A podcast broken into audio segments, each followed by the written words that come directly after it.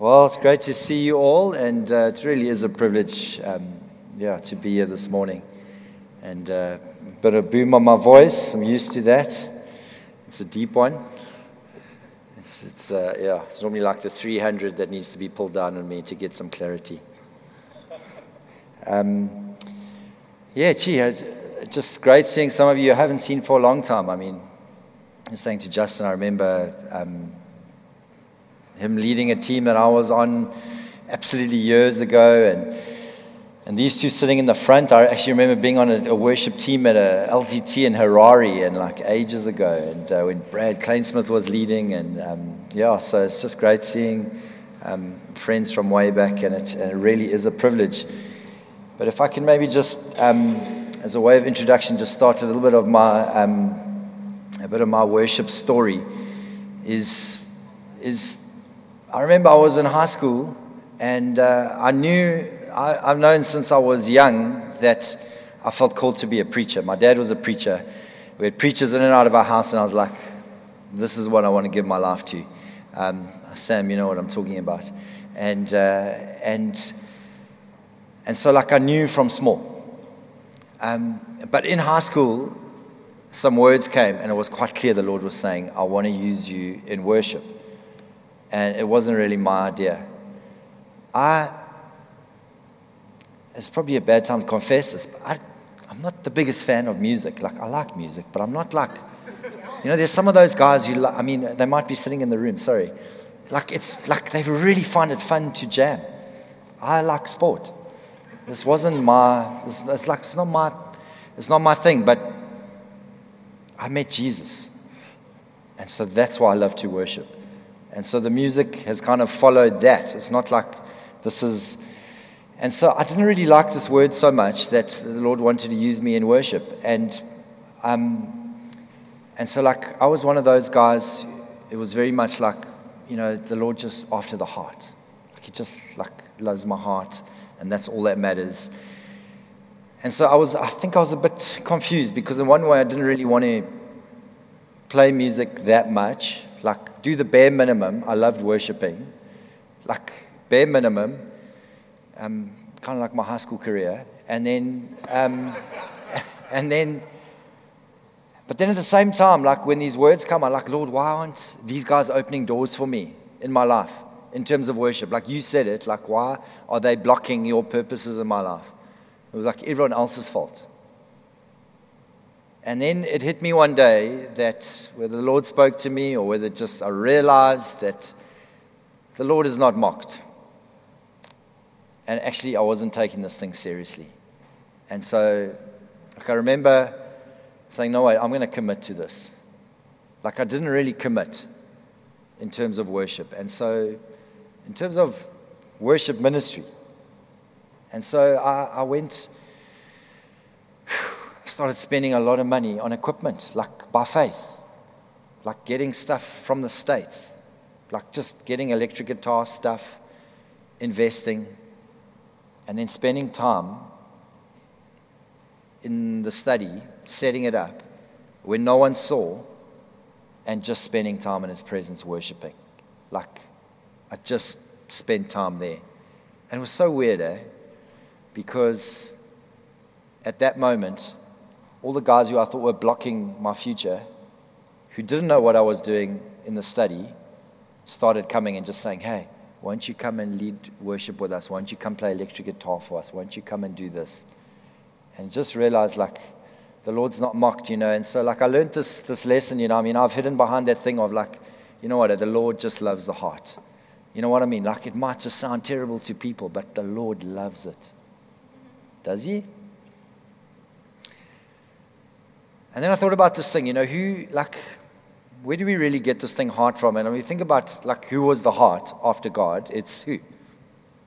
David. And I thought, what is the heart like? What does the heart that pleases him look like? When they were looking for a musician, the best in the land was the heart. It's like then I realized like the right heart doesn't hide behind heart and be lazy. like the, the right heart actually skills up, spends time, commits. And, uh, and that was, that was an interesting lesson. I can't say, I mean, yeah, I'd love to say I'm skilled, but actually people in this room know me. So, like, we, we on a journey, okay. um, and so, but, man, I just, I just think, you know, I watch when the Queen was still alive. It was, was it a Jubilee or something? And it was there outside um, Buckingham Palace, and there was Ed Sheeran on his guitar, and there was Coldplay, and like all the best bands coming and singing for the Queen. And they had great equipment, like top guitars. You know, and I'm just thinking, we, we get to play for the King. Like, I think we can use the best we can find. And like we can, we can really throw ourselves into this. Like he is worth it. You know, um, might be leading worship in a, in a small church. There might be three people there. But it's for the king. And it's worth going all out. Giving it everything, getting the best equipment we can. And you know, it's interesting because David supplied instruments for the musicians. He invented them and he supplied them. So the king supplied instruments for the musos. I've found that. When I stepped out in faith for electric guitar equipment, the Lord came through. I mean, a, a few years a few years ago, I mean, I had this Cort acoustic guitar. I loved it. it was, um, I don't know what it was, an MR730 FX. I even remember. And it was a beautiful guitar. And um, gee, that was a step of faith to get that. And then, in a ridiculous moment, I gave it away. And then I had no acoustic guitar for years. And so, like, prayer meeting and a, and a connect group meant I'm carrying around a little amp and electric guitar. And I mean, I was loving it. Like, I was enjoying it. But at one stage, I was like, ah, Lord, wouldn't it be nice to have an acoustic again? But actually, if I get an acoustic, like, I want a Martin. Like, I want, I want something good. Like, but just give me the worst Martin in the world, because I reckon even that's nice. And uh, I remember coming down to Durban and looking at the shops and going, oh, wow, that's what they cost. And, uh, and didn't have it.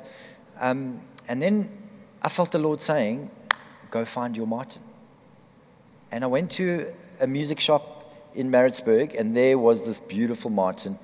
And before touching it or playing it, I just looked at the price um, 20,000 Rand. I was like, okay. Um, so I just went and picked up the Taylor next to it and started playing. And the guy walked out, or Paul, and he's like, Have you played the Martin? I'm like, No, Paul, have you seen the price that you put on that thing?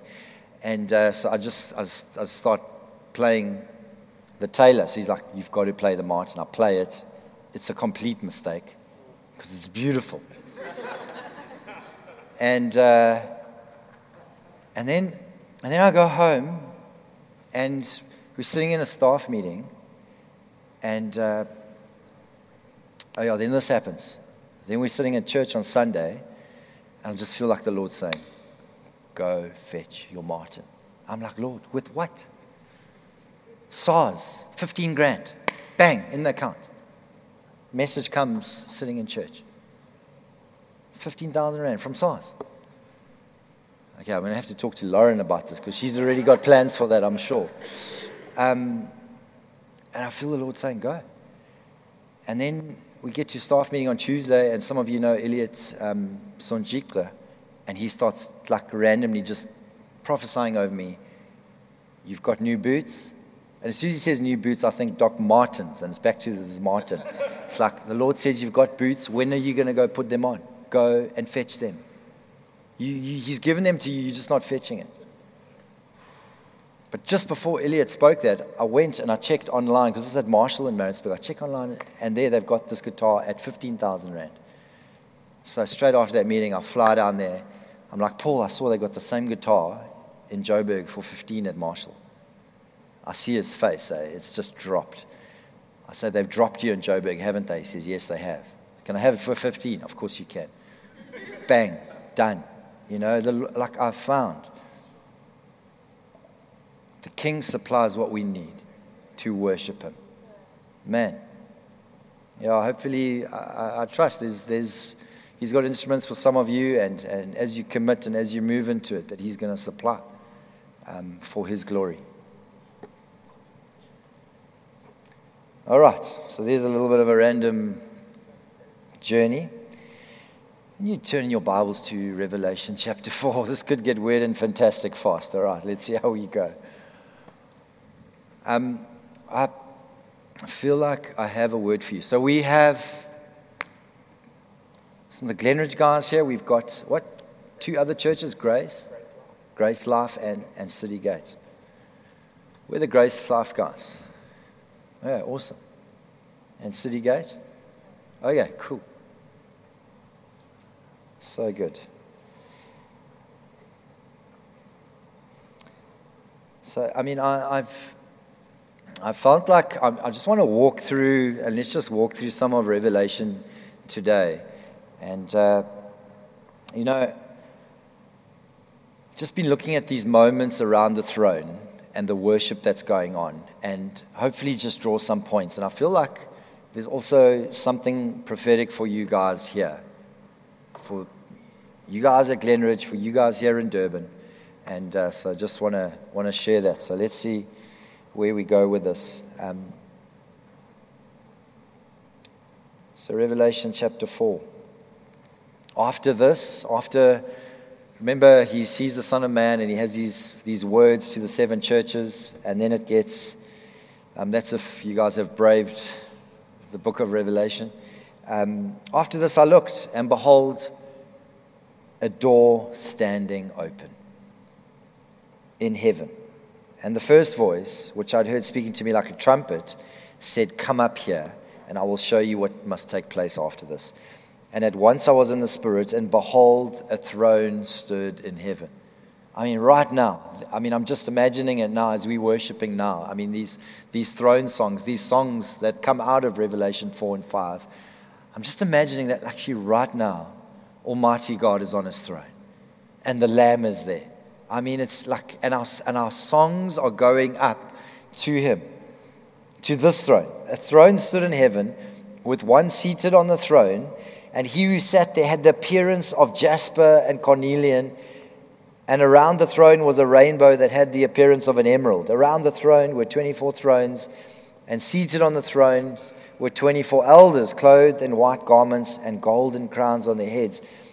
And from the throne came flashes of lightning. I mean, this is wild, Dave. Eh? I mean, ever, you know, guys are complaining that worship's too loud in church. Rumblings and peals of thunder. I mean, our drummers can like go big, but I mean, this is ridiculous. And before the throne were burning seven torches of fire, which are the seven spirits of God. And before the throne, there was, as it were, a sea of glass, like crystal. And around the throne, on each side of the throne, are the four living creatures, full of eyes in front and behind, which just seems weird to us because two eyes seems normal. But I guess when you're in heaven, there's a, there's a whole different normal.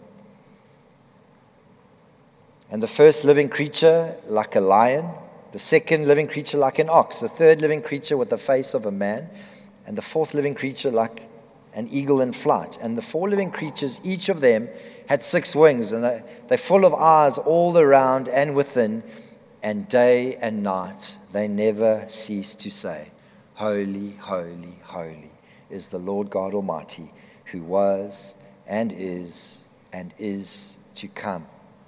You know, so I mean, this is a this is, a, this is a kingdom moment. There's the king on the throne. Almighty God is supreme. He's king, and, and he's on the throne. And um, I'll come a little close here. And I'm just thinking about these living creatures, because as we read about them, they seem to be the ones who are, are, are leading so many times the worship around the throne. And so, if you would just take this journey with me, I'm going to like, let's try and pull something from these four living creatures. We lead worship in local congregations, all of us here, including you guys at the back. But why don't we pull some stuff and see what we can see from the four living creatures who seem to lead it in the throne room? I mean, proper. I, I find it so interesting. It's like even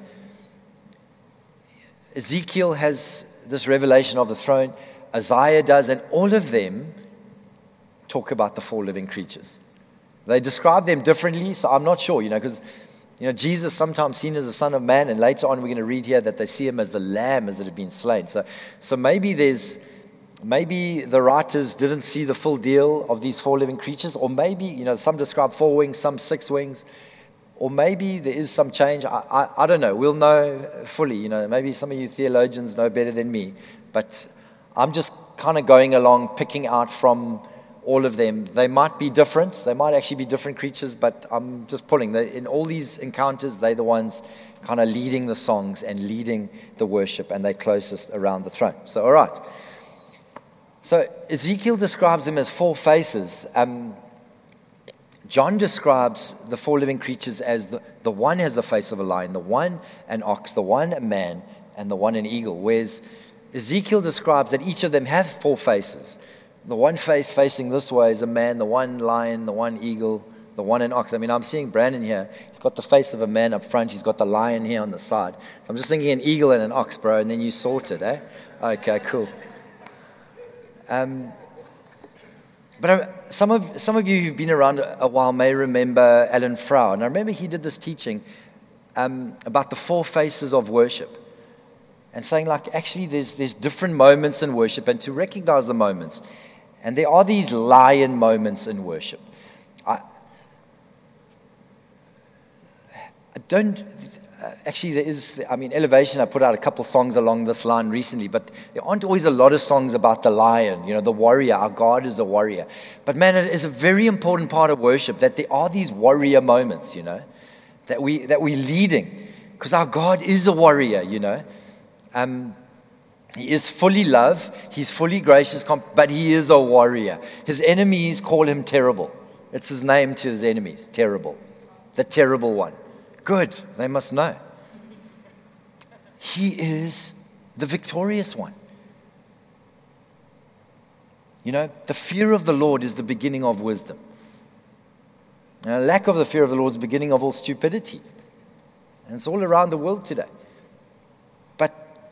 seeing the Lord as warrior, as lion. A lion is not afraid of a fight. A lion is running into a fight. I mean, I, I, just picture this lion getting up and I mean, have you seen a lion running? I mean, it is just something to behold. It is not afraid of a skirmish. It's in there. Unafraid.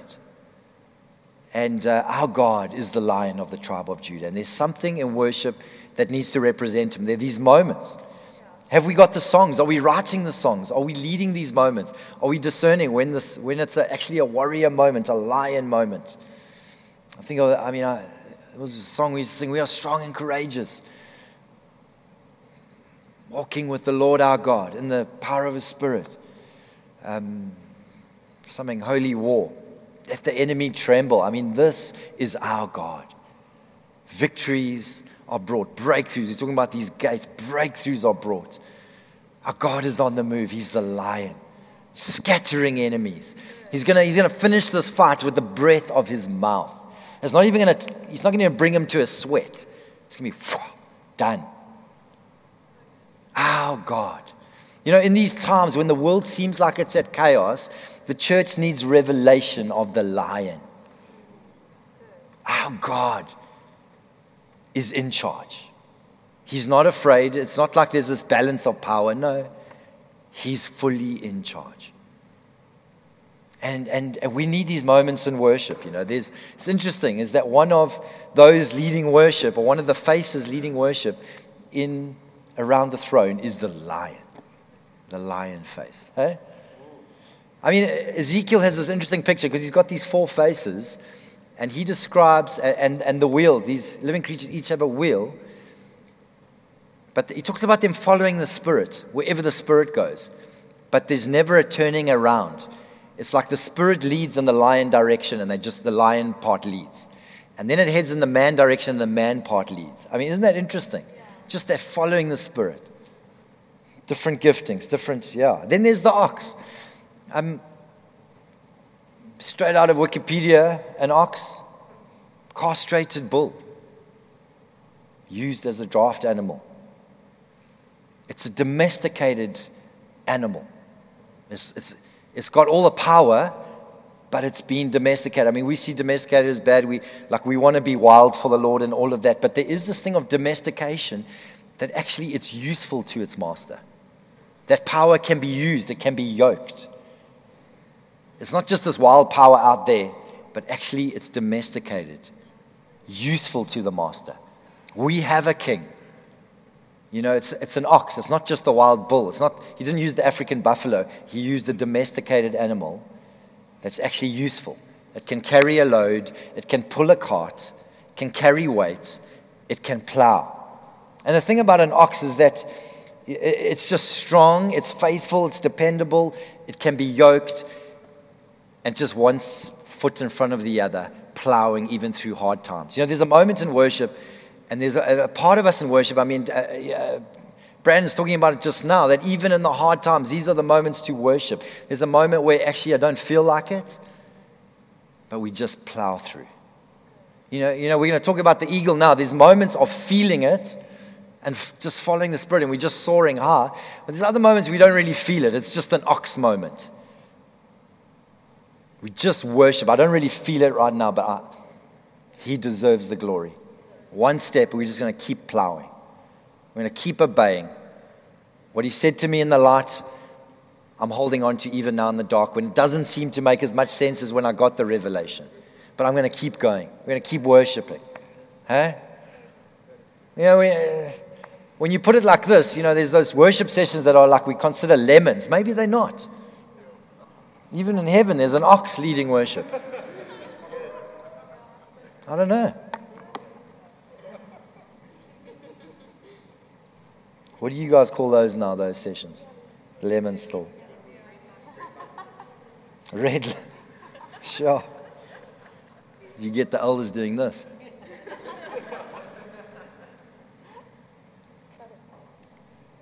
Jesus, I think Jesus um, showed the ox when he picked up the cross, and he just, I don't think he felt really good in that moment.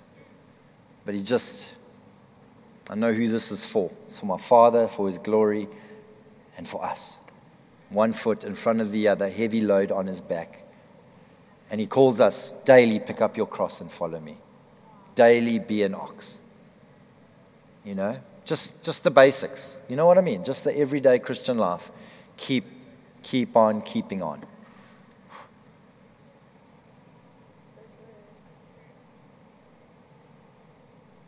Yeah, under government. The ox is under government.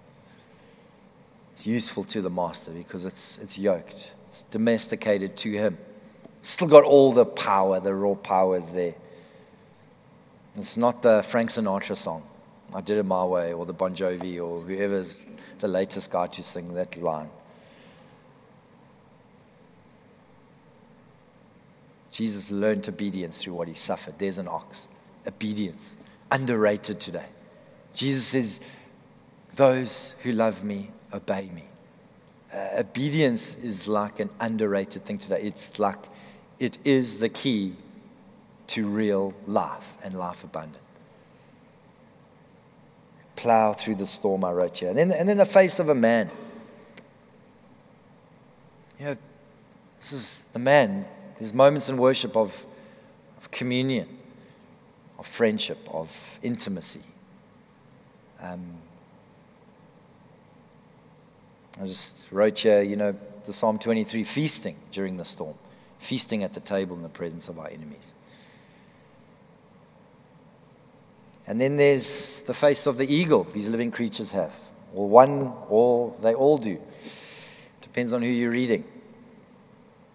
And I think this, this does speak of the prophetic nature of worship. There are those moments where it's the eagle. The eagle climbs high above it, has, it kind of has the heavens perspective of something. It's amazing when you, you might be going through a tough time and you jump in an aeroplane and you get above and you look down on the earth and you see all these cars flying around, or you might climb a mountain, you look down and you see everyone running around in the cars, and somehow it just puts things into perspective, you know, climbing high, looking down on the hurry, the hustle, and the bustle that you're caught up in. And the eagle climbing on the thermals, on the wind, on the breath of God, climbing high, not using its own effort, just locking its wings and rising on the breath of God, on the thermals, on the, on the wind, and soaring. There's moments of worship like this. And I, yeah, I mean, I mean, if you've got favorites, like sometimes, like it could be, it might be this, you know, but hey, apparently there's four.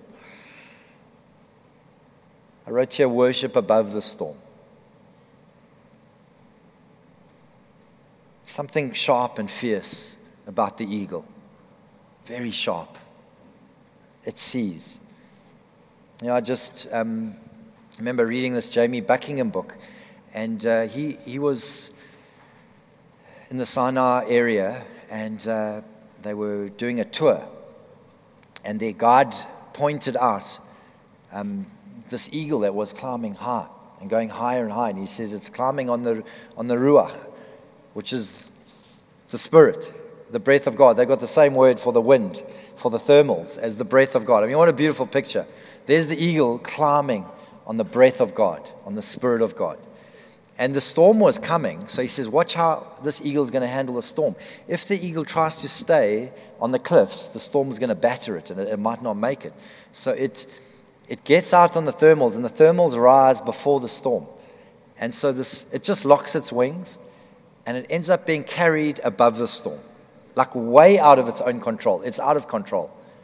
It's on the breath of God, above the storm, and literally gets ice on it. And some of the weight of the ice and whatever brings it down over the back of the storm and thaws out, and it, that's how it handles. I mean, how's that for interesting? a picture of worship, you know, and bringing people, lifting them, the prophetic and the just climbing on the breath of God, on the Spirit of God above the storm. And just, you know, describes these living creatures as having eyes everywhere. It's just like within and out. And, and I mean, it's, it just seems a, you know, forgive me, but to a human mind down here, it just seems a little weird and fantastical. But you just, you just think about it and um, how amazing it must be to be in the presence of Almighty God and have eyes everywhere just seeing Him. Just seeing Him like we can't just see with two eyes. There's a whole nother perspective. There's a revelation of God that we just have no idea about. In, the, in His presence, just seeing Him. I was just um, during worship. I was just as we were, as we were singing. I was just I thought of Ephesians uh, 1, 18, 21, where it says, "I pray that the eyes of your heart may be enlightened." And, and I was just just thinking there, like there, Paul describes other eyes that we do have. We've got eyes in our heart, and as worshippers, that the eyes of our heart would be turned, and the eyes of our bodies and and everything we've got just turned to seeing Him, revelation of Him to keep him in view, to keep looking at him, to keep seeing him, to keep our eyes on him in worship. That's, that's what these living creatures do. They are the closest to Almighty God on the throne. The elders are there around the throne, but in between them and the throne are the four living creatures. They are so close to him, and they are looking at him all the time, and they worship him night and day. Man, I think there's something there for us that we would keep the eyes of our heart, keep our eyes on Him all the time. I, uh, you know, I spent some time with, some of you may remember Henny Cater, and he's a legend in the kingdom. And, and something he, he said impacted me, and I've been trying to do it, you know. And he, he talks about these four prayers he prays every morning. And, and they're amazing. But the second prayer that he prays every morning, and I've been praying with our kids on their way to school, and, and like just is like, Lord, I don't want to marginalize your presence today. I don't want to marginalize the presence of your Holy Spirit. You are King all day, not just Sunday, not just when I have my quiet time. So, actually, all day I want to be aware of your presence and listening for a command and obedient. You know, I, um, I think that's something of having the eyes of our heart, like the living creatures, and our eyes turned to Him. I mean, just the interesting story out of that is I'm busy praying at the one day driving to a meeting at the office. We drive past, some of you know where we are. We drive past Life Hospital just before we get to the church building. My sister's with diabetes and she's in hospital. And as I say, I don't want to marginalize your presence. I feel the Lord say to me, Your sister needs you. And I know she's in hospital, so I, I feel it so strongly. I turn around and I drive in there, and she's in a ward and she's in a coma, and they think she's sleeping. I mean, it's just like amazing. Lord, I just want to be aware of your presence so I can listen to you all day long. Boy, save my sister's life. Uh, just incredible. I think of these four living creatures. They're in proximity, they are close to Almighty God. May we as worshippers live close, close to the throne, close to Him, close to Jesus, constantly worshiping. They are the closest ones. You know, um, did the chicken or the egg come first? I mean, I have, this, I have this wonder about the four living creatures. Are they close because they're worshippers? Or are they worshippers because they're so close? I don't know. Can you and I get closer without becoming more worshippers? Like the more we just get close to them, the more we see, like, how can you but respond in worship? But if we grow in our worship, how can you not get closer to Him? I mean, I, I don't know. It's like, what are we aiming at? Jesus. You can't be a worshiper and not get close. You can't get close and not be a worshiper. So I'm not sure. Are they actually the worship leaders of heaven or are they just the ones who are closest to Him? They, they, they do both. And they sing the song, Holy, Holy is the Lord God Almighty, who was and is to come. I mean, what do you think of when you, when you see that word holy? I remember as a youngster, like you just sing holy, holy, and somehow it felt right. Like you get that sense of the Holy Spirit that this is right and it's good. But like my mind was just sleeping when I sang holy, because what is that?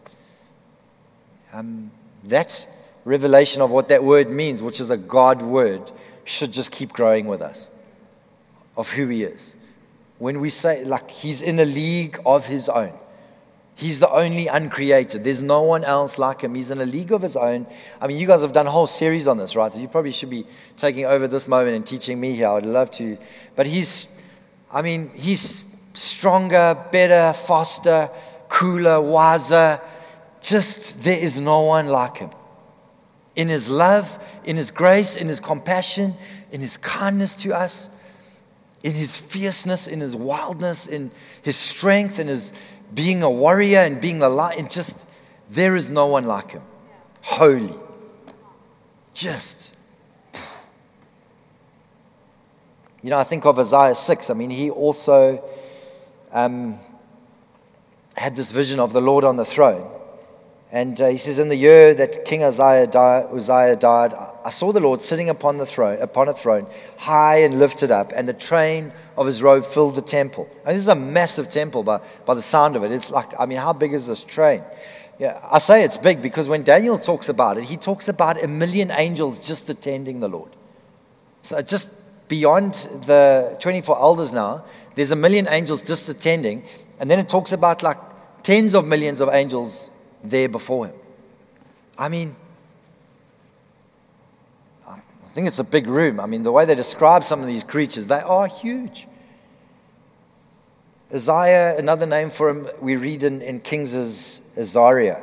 He was the 10th king of Judah, and he died of leprosy for, for disobeying God. It was a hectic time in, in the life of Israel. Let's face it, the last few years have been quite hectic for Durban.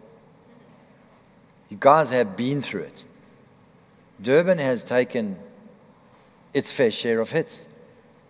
And yet, it's in this moment that he sees the Lord seated on the throne.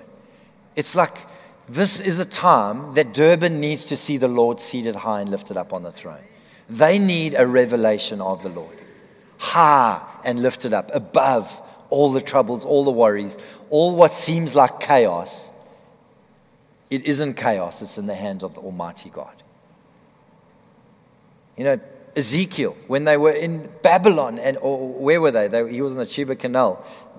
They were in exile. That's when he saw the Lord. Daniel was in exile. Things were going hectically. That's when he saw the Lord. John was in Patmos in jail.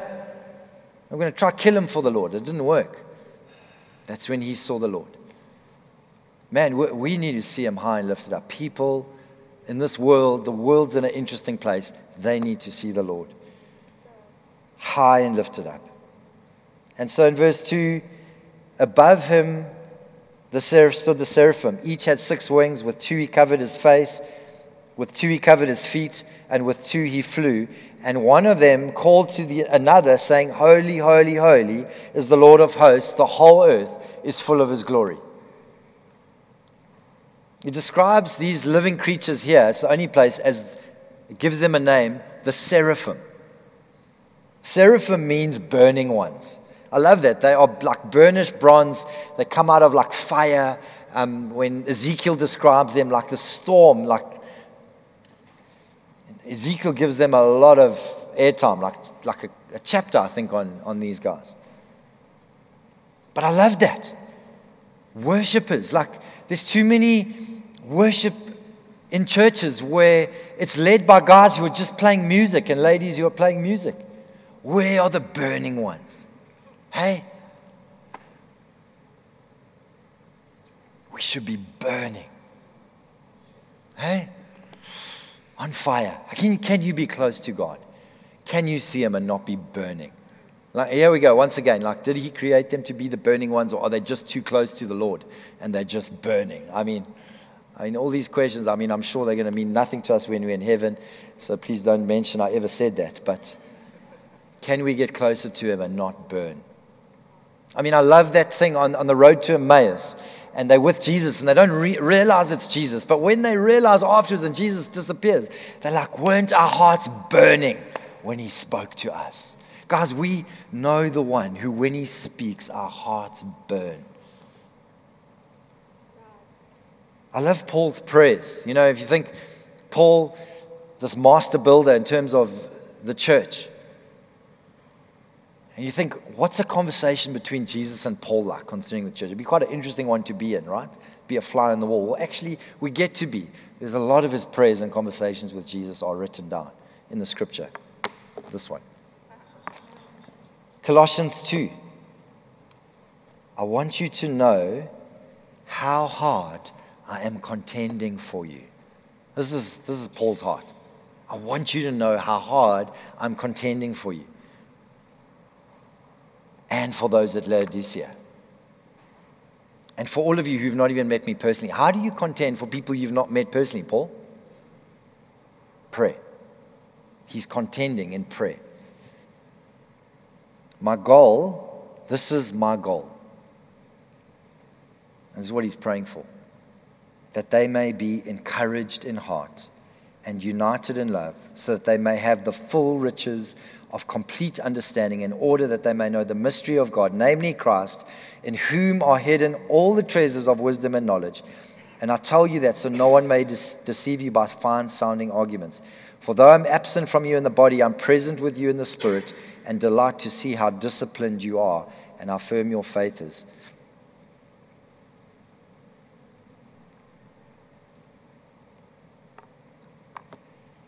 There's some Bibles that put it as that you may have the fullness of assurance. The fullness of assurance. Colossians 4, he talks about Epaphras, and he says, Epaphras, who is one of you, and he's a servant of Jesus Christ, he sends greetings. He's always wrestling for you in prayer. Other Bibles will say contending, using that same word that Paul used. He's always contending for you that you may stand firm in the will of God, mature and fully assured. This, this theme comes up a few times with Paul's prayers. Like he's gunning for the assurance of a believer, like the burning. I mean, I love that song, that old hymn. Blessed assurance, Jesus is mine. This is my story, this is my song.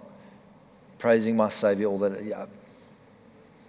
That we have this burning in us that, you know, I think this is one of the things that I'm gunning for after reading this, is like when I lead worship.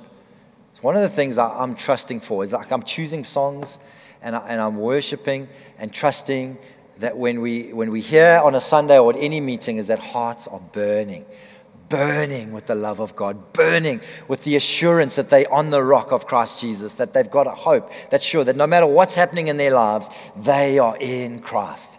Like, I just don't want to choose like, like iffy little cool sounding songs. Like, I want songs that create hearts burning. I mean, there's, there's plenty of them. But like, I don't want to waste a, a meeting on a, just on a, like an okay worship song. Like, I mean, I love some of the old hymns. I mean, like, one of my favorite is uh, When Peace Like a River attends my way, when sorrows like sea billows roll. Whatever my lot, you've taught me to say it is well with my soul. How's this, how's this verse? My sin, oh, the bliss of this glorious thought. My sin, not in part, but the whole was nailed to the cross, and I bear it no more. Praise the Lord, praise the Lord, oh my soul. Man, you, you start singing those songs and you sing it burning, and, I, and you see hearts start burning. Man, we want the fullness of assurance. These, these seraphim were the burning ones. I think, I think we should be the burning ones. Who, who was it? Was it uh, Moody who said, Man, I just, when I get up to preach, I just set myself on fire and people come to watch me burn. Fire catches. When are we going to take a break? Because I'm getting, it's a bit worrying. I'm, I'm getting caught into this, eh? You'll, you'll let me know, Brandon.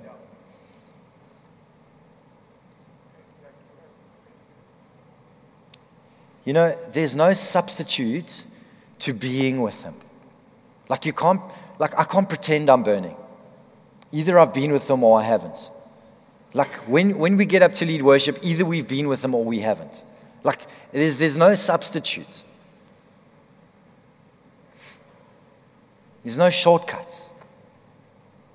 Either we're in proximity, we're around his throne, we've got our eyes on him, we, we're getting revelation of him, we're worshiping him, we're living in his presence, we're living in obedience, or, or we're not. Man, and, and that's where there's love. That's what we were called for.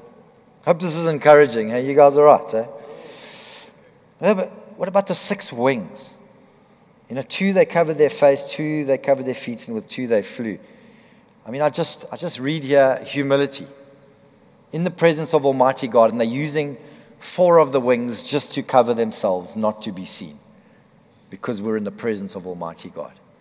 Like there's, there's something, have you, have you just, have you, you don't have to answer, but I mean, have you, have you felt that thing where you're just in the presence of God and you like, and you just want to cover yourself. Like you just, you don't want to be seen. Like you, it's a weird thing as worship leaders, right? Because we're up there.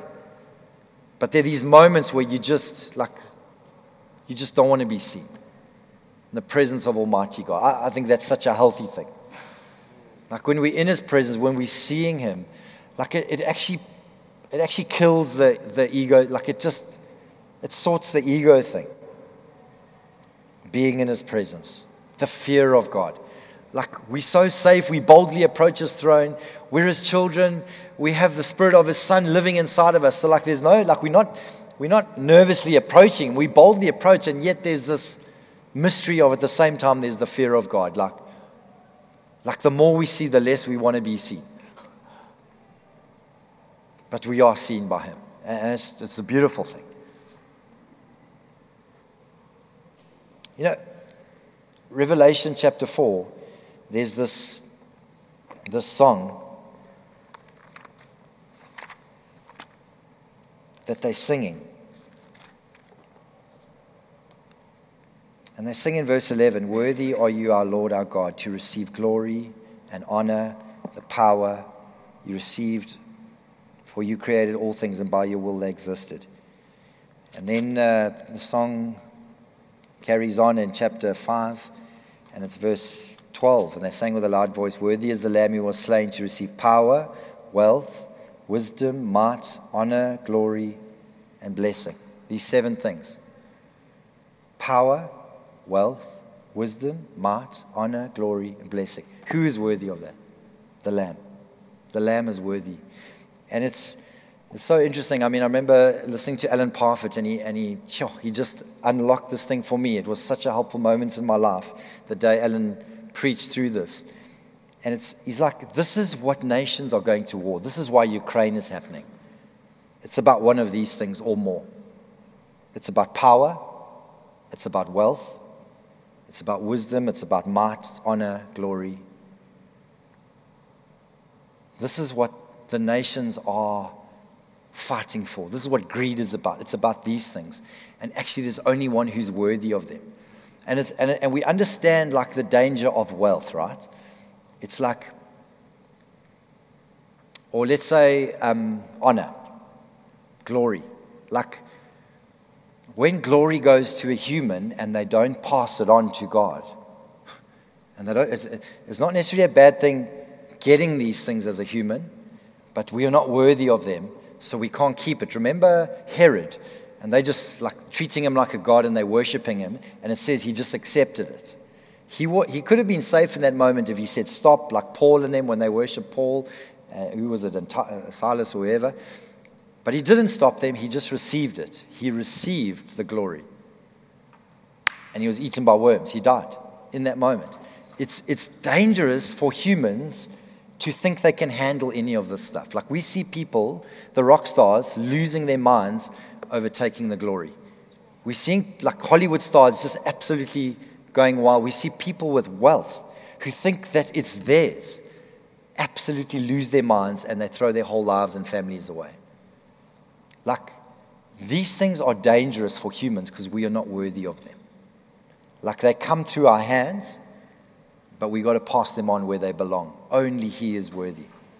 And so, I remember Alan saying, he's saying, like, each of us have a tendency to one of these more than another, or maybe more than one. You know, we're, we're all different, you know, and it's, it's so interesting, is because, I mean, uh, if I'm vulnerable here, it's like I had this thing. I remember even one of the Mandel brothers saying to me, going like, "What's going on in your life? You're you are a bit driven. What's?" And I'm like, "I don't know. Like I know there's something wrong, but I can't put my finger on it. Like I'm gunning for the Lord. I'm gunning for His kingdom, but something's wrong. And I pick it out that like I'm going well, everything's going well, and there's just a moment where suddenly, and, and we're doing the Lord's will, and I'm just not happy. I'm unhappy about something, and I don't even know what it is. And the day Alan Parfitt read this and he explained it to me, the lights went on. I have a default for honor. I like honor. And it's so weird because I'd be happy to give the wealth away, and to give all these things, other things away. And I think I'm like running after Jesus and looking like Jesus, but actually, why are you doing it? So that you can get honor. And that thing's killing me, and I didn't recognize it. And so, like, it was such a revelation for me of realizing, okay, there are these moments when I get unhappy, and it was because someone dishonored me. How stupid is that, right? Was all going well, but someone dishonored me and I got unhappy. And so I had to change, and it set me free. I mean, it was like, it was like such an amazing moment in my life. It allowed me to be happy where I used to be so grumpy. And it was this moment of like, okay, here's my new default. I'm, I'm setting it. When we get in a moment and someone dishonors me, my question is going to be, okay, I've been dishonored, but is Jesus still being honored? Because that's my level of happiness. It's not, a, it's not whether I'm being honored, but it's whether the lamb is being honored.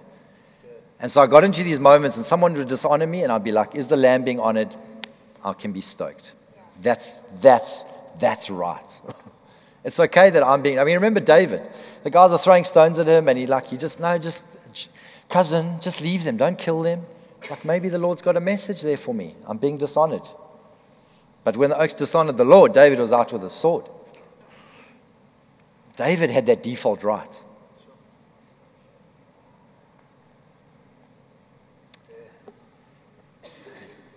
This is where worship goes. Only He is worthy of all these things.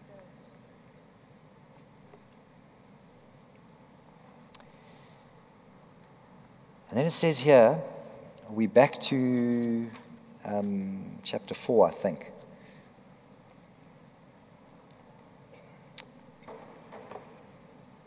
The foundations, uh, or no, are we in, sorry, I think we're still in Isaiah now. I can't remember now. Anyway, I think it's Isaiah 6, verse 4. And the foundations of the threshold shook at the voice of him who called, who was calling. It was one living creature to the other. And at the voice of the living creatures, the foundations of the threshold shook, and the house was filled with smoke. I'm just like quite taken by the weight that these four living creatures carry. And actually, there is an authority as, worship leaders that we carry, that we should carry if, we, if we're close, if we're in proximity, if we like that ox, we are yoked and we're obedient. Remember the authority that Jesus carried. The Roman centurion recognized that, ah, like you, am myself a man under authority. Therefore, when I say something, it carries the authority of Caesar. When I speak, it's like Caesar talking. Why? Because I'm fully obedient. And the Roman centurion recognizes in Jesus. Jesus, when you speak, you speak with all authority because Jesus said, I say what the Father says, I do what the Father does.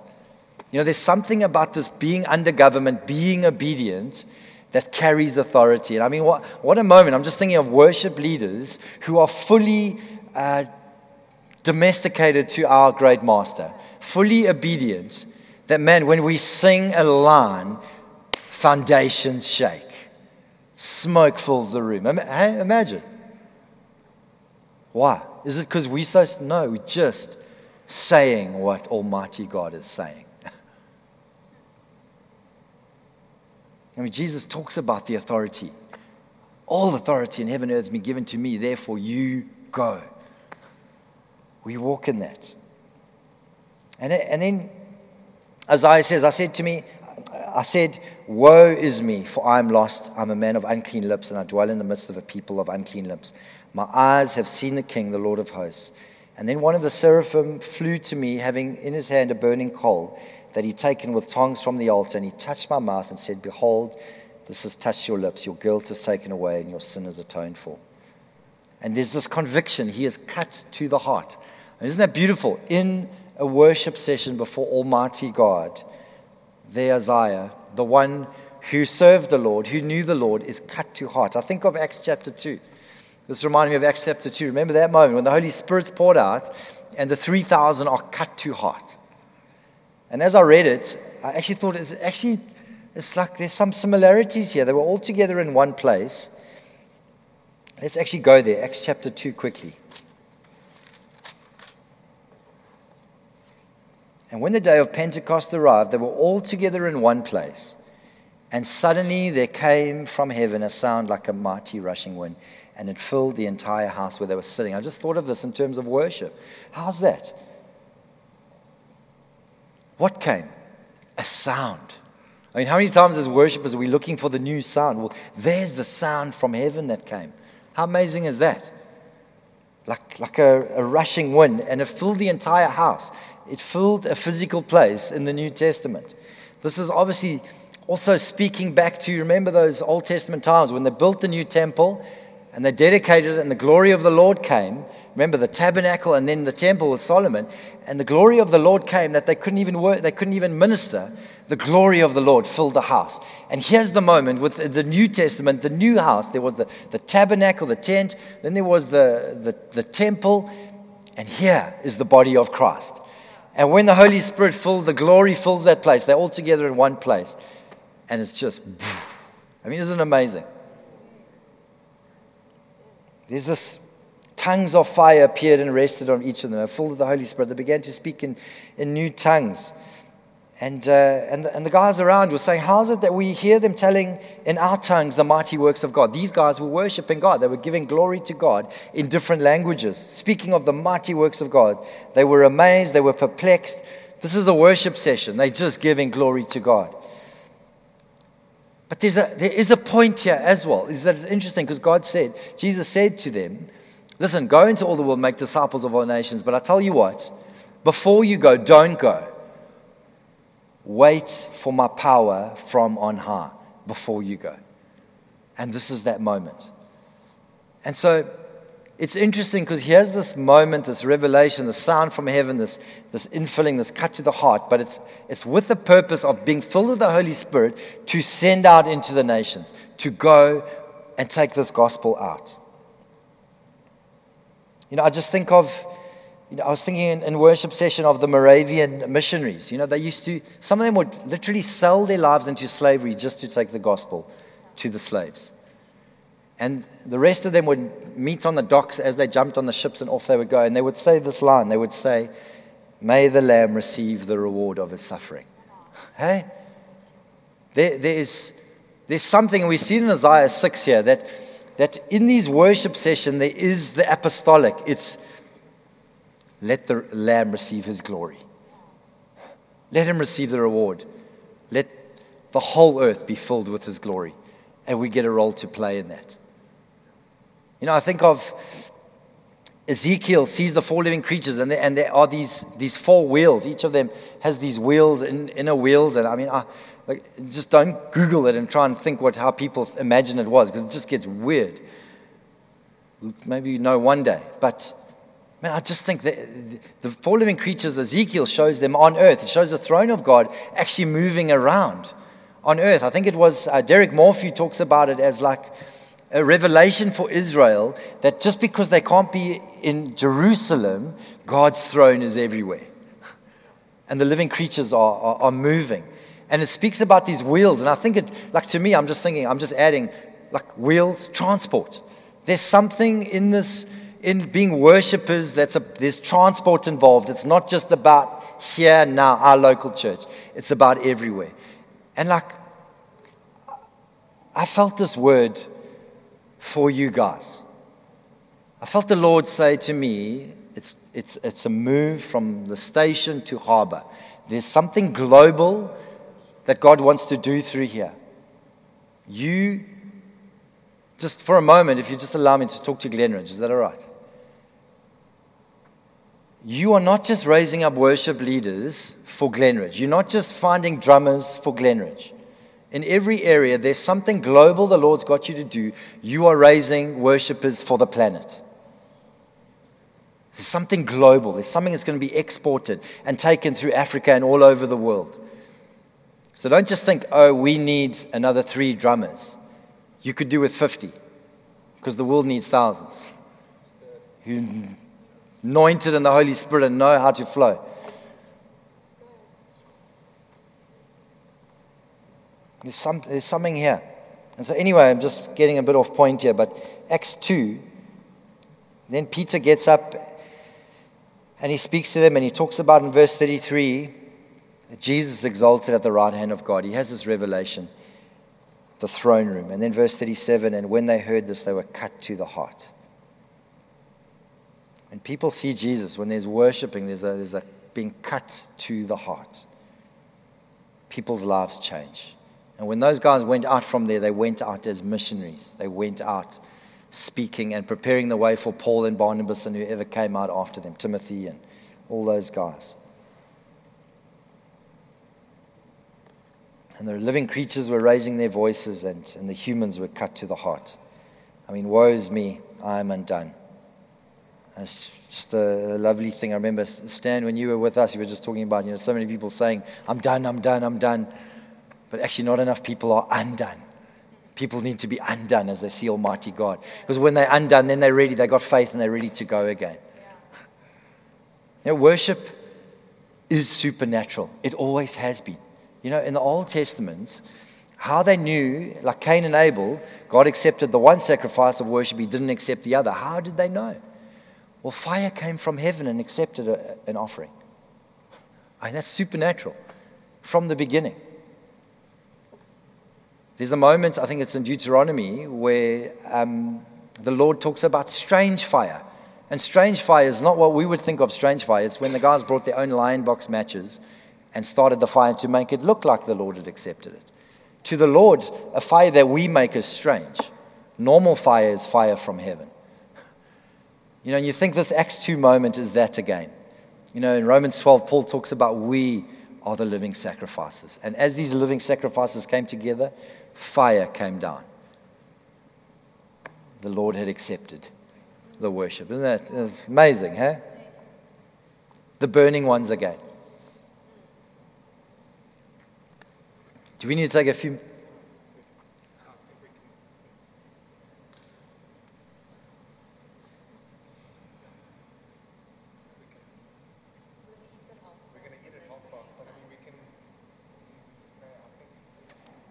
In your hands, Brian. Brian. Cool. Yeah, that was Dwayne. That was really, really good, man. There was a lot of, a lot of nuggets there for us, man. Thank you. Sheesh. This has been recorded. Sorry, I should have mentioned. I saw some of you guys are taking notes on that. So this has been recorded. I will send it out. All right, even to for the City Gate guys and guys at Grace Life, we'll make it available for you guys. But Dwayne, thank you very, very much, man. You know, I love that thing of are those creatures in the in, are they there are they created for worship or are they worshiping because they're close? That egg and chicken and the burning ones. That really, really stood out for me. Can I encourage us? If you feel at times, that's what I, you know, what I felt earlier, worship in every season. There'll be moments where you feel like I'm created to do this. But then the times when you feel like you're not created to do it, get close, stay close, and you will burn. Sometimes the fire feels a little bit, stay close. He ignites the fire. It's never on that we need to make it happen. It's being close to Him that the fire burns. So, Father, we, we love you, Lord. Thank you for this word. Thank you, Father. Father, we want to be those burning ones, Lord. In every season, no matter what we face, no matter where our lives are at, we want to be those who worship you. We want to be those who are burning for you, Lord.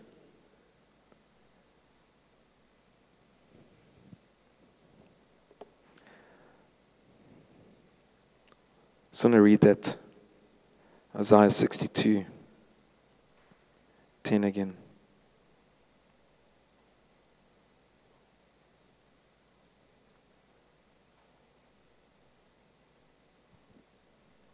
Pass through, pass through the gates. Prepare the way for the people. Build up, build up the highway. Remove the stones. Raise a banner for the nations. That is the call for us as worshippers. We are to remain burning for Him. And the purpose is to help people pass through the gates. God is calling us as worshippers to lead the way.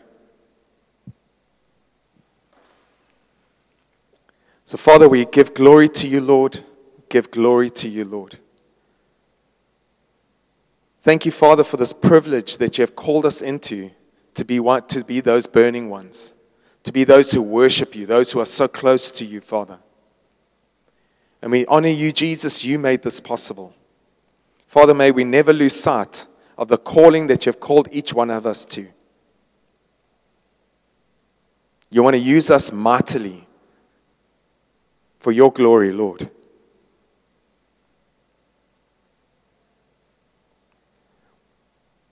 Amen.